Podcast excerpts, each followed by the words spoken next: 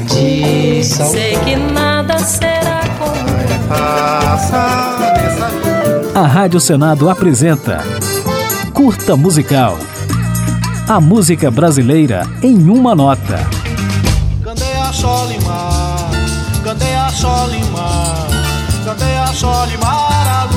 baterista, percussionista, compositor e cantor Ayrton Moreira está no hall de músicos brasileiros renomados mundialmente, mas pouco conhecidos no Brasil.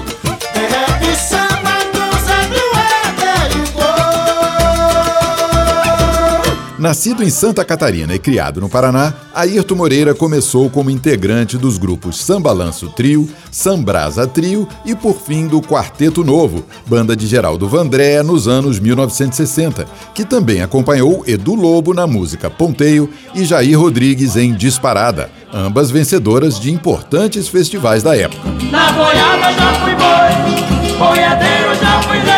No final dos anos 60, o músico se mudou para os Estados Unidos e logo passou a acompanhar o mestre do jazz Miles Davis, com quem gravou discos e fez shows. Paralelamente, em 1970, Ayrton lançou seu primeiro álbum solo, chamado Natural Feelings. No disco de estreia, o músico gravou composições próprias e do parceiro Hermeto Pascoal, e ainda contou com vocais de Flora Purim, esposa de Ayrton, que desde então é presença constante no trabalho do marido. Durante os anos 70, ainda morando nos Estados Unidos, Ayrton Moreira lançou nove álbuns solo, esbanjando experimentalismo e virtuosismo numa fusão de jazz e música brasileira. Além de dois discos com a banda Return Forever e um com Elmir Deodato, outro músico brasileiro com renome internacional, mas pouco conhecido por aqui.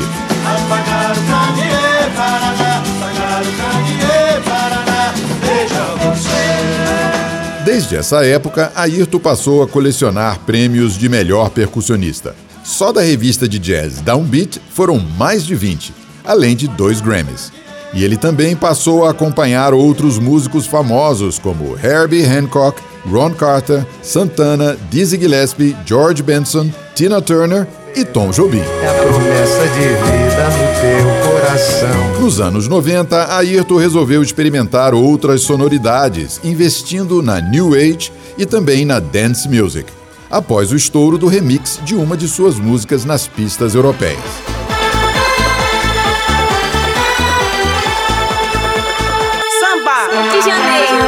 De alta complexidade, a obra do artista tem características bem marcantes. O uso recorrente do compasso 7x4 é uma delas.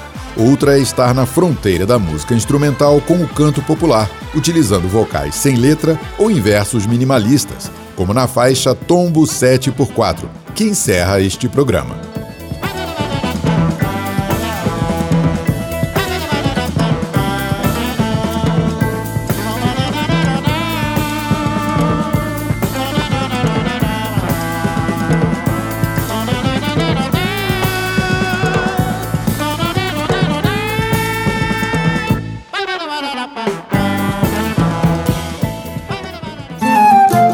A Rádio Senado apresentou Curta Musical.